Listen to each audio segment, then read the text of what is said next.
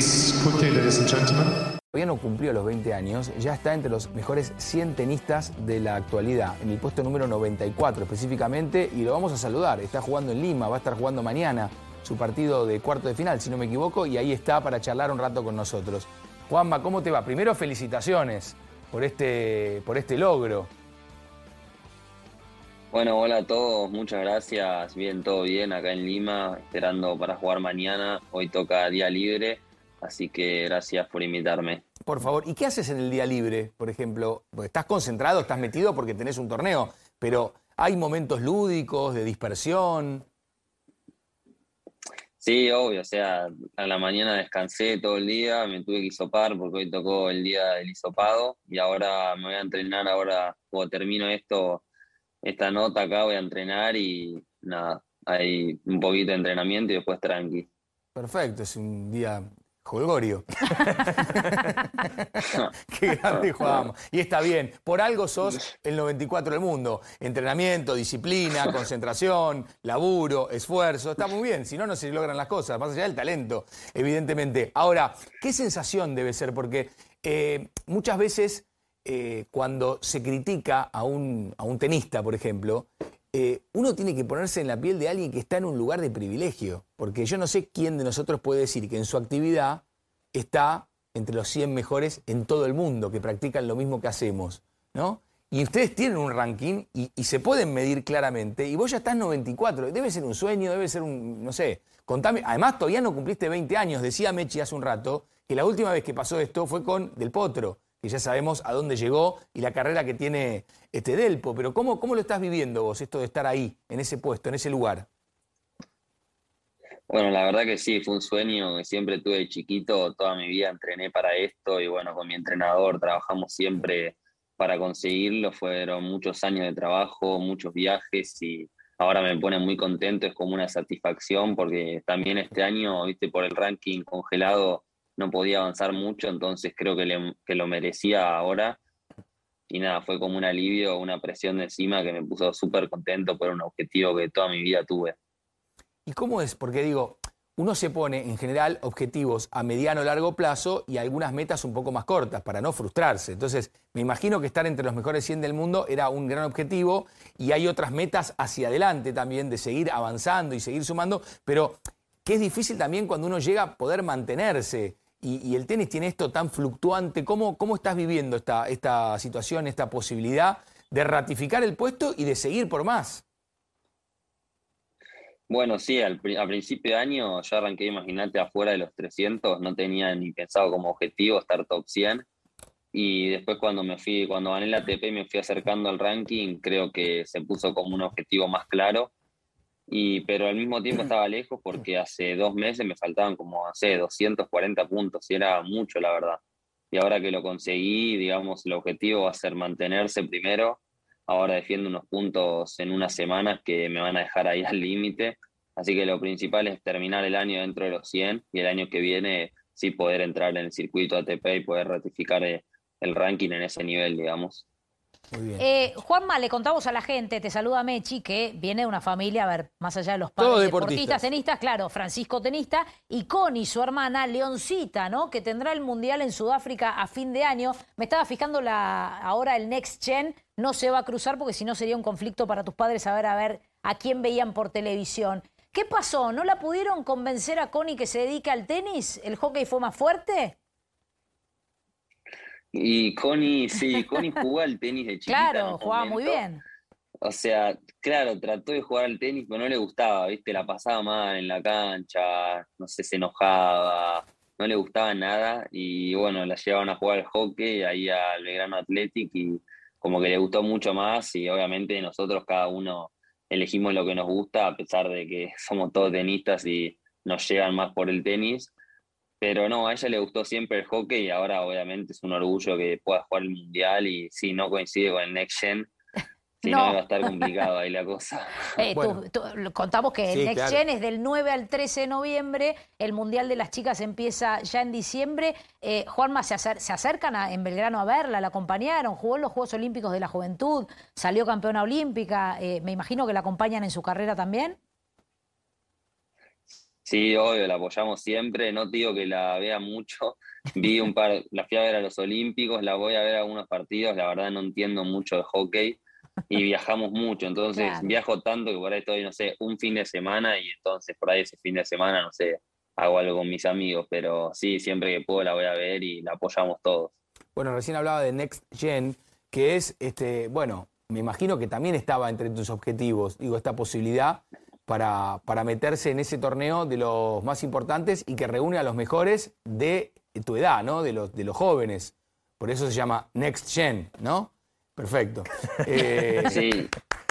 Es bilingüe, Juanma, nuestro conductor. Se mataron con el nombre. La verdad que fue muy buena la creatividad, pero bueno, está, perfecto. En Milán, como decía Mechi, en, en, esas fechas. Bueno, y evidentemente te decía, otro de los objetivos era ese, ¿o no? Sí, bueno, la verdad creo que el Next Gen era como más un premio, como un sueño, digamos, no estaba como objetivo a principio de año y como que a medida que después se fue dando, como que yo estaba, viste, estaba muy en la pelea y estos últimos meses sí se volvió como una competencia ahí y se volvió muy fuerte la presencia del Next Gen, todo el día decíamos, bueno, quiero ir, quiero ir, pues como también un premio al año que estamos teniendo y nada, sería increíble por jugarlo. Creo que estoy adentro. No me confirmaron todavía, cierra el lunes, pero ojalá, ojalá poder ir. La verdad sería increíble. Dicen que es una experiencia inolvidable, así que me encantaría poder ir. Ojalá. Eh, Juanma, em, pensando en lo que se te viene ahora, todavía sos chico, seguramente tenés mucho en lo físico para desarrollar. Sé que de un tiempo atrás a esta parte también cambiaste la raqueta por cuestiones técnicas. Digamos, ¿qué, ¿qué tenés que seguir adaptando de tu juego o qué tenés que seguir desarrollando para obviamente ya avanzar ¿no? dentro de los 100.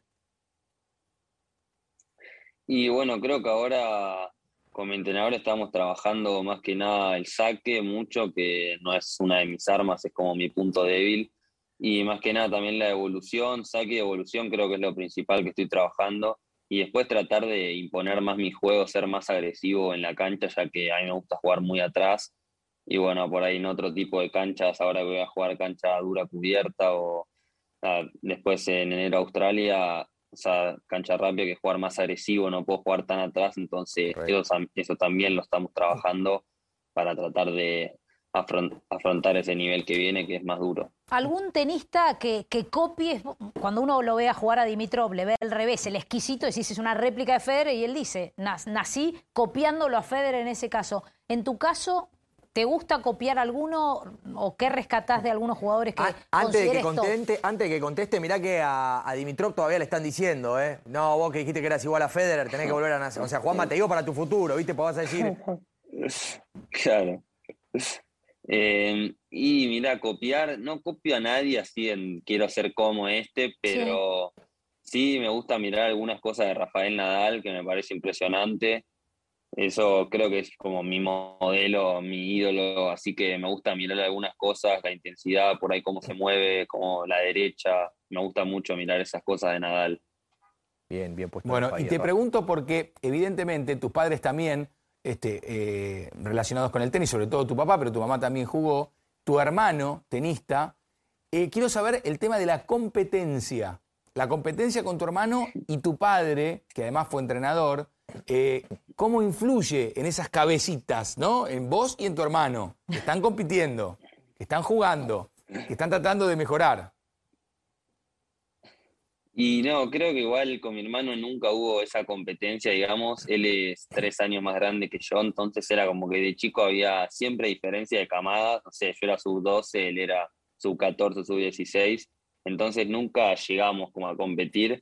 Y después cuando arrancamos a jugar profesional, yo cuando arranqué mis inicios, él ya estaba, digamos, no sé, 500, 300, 200, y este año fue como la primera vez que yo lo alcancé, digamos, y tenemos el mismo ranking, y por ahí, no sé, competimos un poquito más en el sentido que peleamos los mismos torneos y como ahora las mismas cosas, pero nunca hubo esa competencia, claro. Ahora lo piso con el auto, dice. Ahora. Se viene fuerte, ¿eh?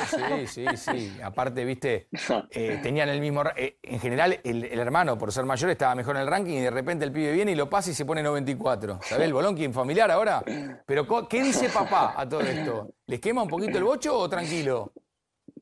No, no, él re tranquilo, siempre quiere que ganemos los dos, obviamente, y nada, sí es, es intenso, hay que aguantarlo, ¿no? Pero ya convivimos toda la vida con él y estamos acostumbrados, así que, pero nada, no, con eso es tranquilo, no, no competimos entre nosotros para nada. ¿Y tu, vieja es más tranquila? Sí, ella es más relajada, ella no, o sea, sí está full, pero es más relajada, no se vuelve tan loca como mi viejo que está, no sé, por ahí jugamos 5 de la mañana en Europa y él se levanta a las 4 y ya está con la computadora prendida, no sé. Ah, bueno, pero es una, linda locura la de tu papá. Sí, sí, sí, por eso, es así. Mi mamá es más relajada por ahí y sí, no es tan intensa como él, pero también está, están todas también. Me imagino están comiendo ahí y pa, me, me, pasa. ¡No! Te están como Lo van mentalizando, decís. Escuchame una cosa. Sé que te tenés que ir a entrenar y no queremos este, perjudicar eh, esta posibilidad. Además, queremos que ganes mañana, estamos atentos. Y también esta charla era un poco para que la gente, nosotros, pero sobre todo la gente, el gran público, aquí a través de la pantalla de ESPN, te conozca un poco más, porque seguramente vas a ser uno de los grandes protagonistas del tenis en los próximos años. Y para conocerte un poquito más, y esto es lo último, cuestionario de Martín Albert, alias Marta, eh, cortita hacia el pie. ¿Estamos preparados, listos y dispuestos?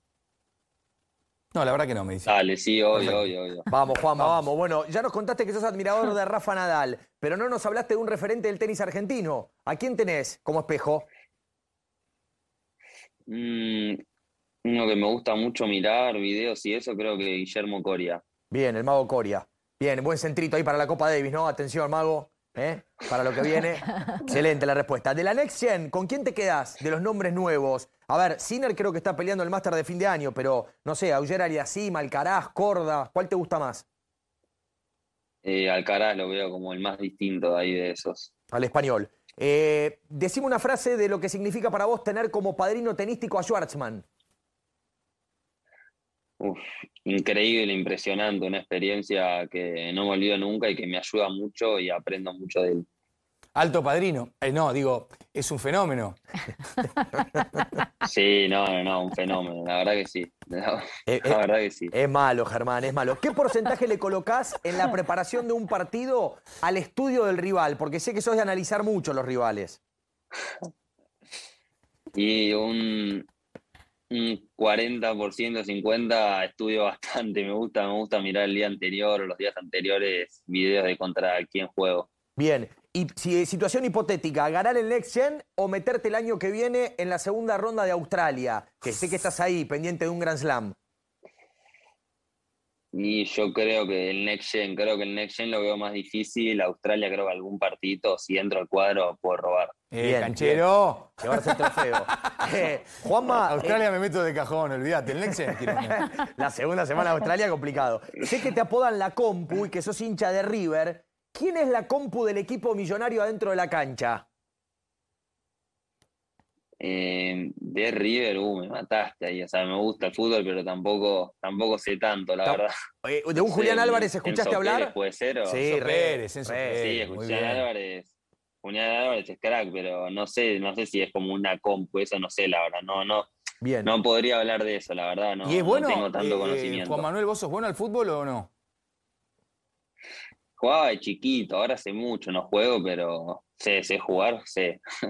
Bueno, sé jugar es muy amplio, ¿no? Sé jugar, sí, una pelota, 11 contra 11, sí, pero digo, técnicamente, ¿de, qué? Central, lateral, mediocampista, delantero, arquero me gustaba jugar de extremo, extremo derecho, me gustaba correr y más por la banda ahí, extremo derecho, pero bien arriba, siempre arriba jugaba. Bien, está para competir con Julián Álvarez también, eh, la, la, posición. La última, y esta es la más fácil, te la tenés que jugar, Juanma, porque entendemos que todos fueron buenos en lo que hicieron, pero de la familia, ¿cuál es el mejor, el mejor deportista? Uh, no, complicadísimo, ahí me mataste.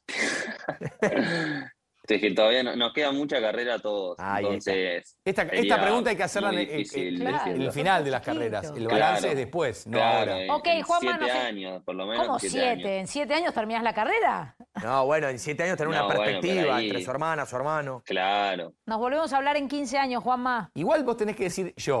Vos tenés que, vos tenés decir, el, el, mejor soy yo. Después vemos, en siete años hacemos la nota. Pero hoy tenés que decir, y yo creo que hoy estoy 94 en el mundo y por algo es, ¿eh? y qué sé yo. Está bien, lo decimos nosotros. Bueno, ¿te quedó alguna más o ya estamos? Cerramos. Pues se tiene que ir a entrenar. Cerramos porque lo dejamos ir a entrenar. Juanma, gracias. Te mando un enorme abrazo y mucha suerte. Éxitos mañana. Muchas gracias a ustedes. Un abrazo a todos. Chao, Juanma, abrazo grande.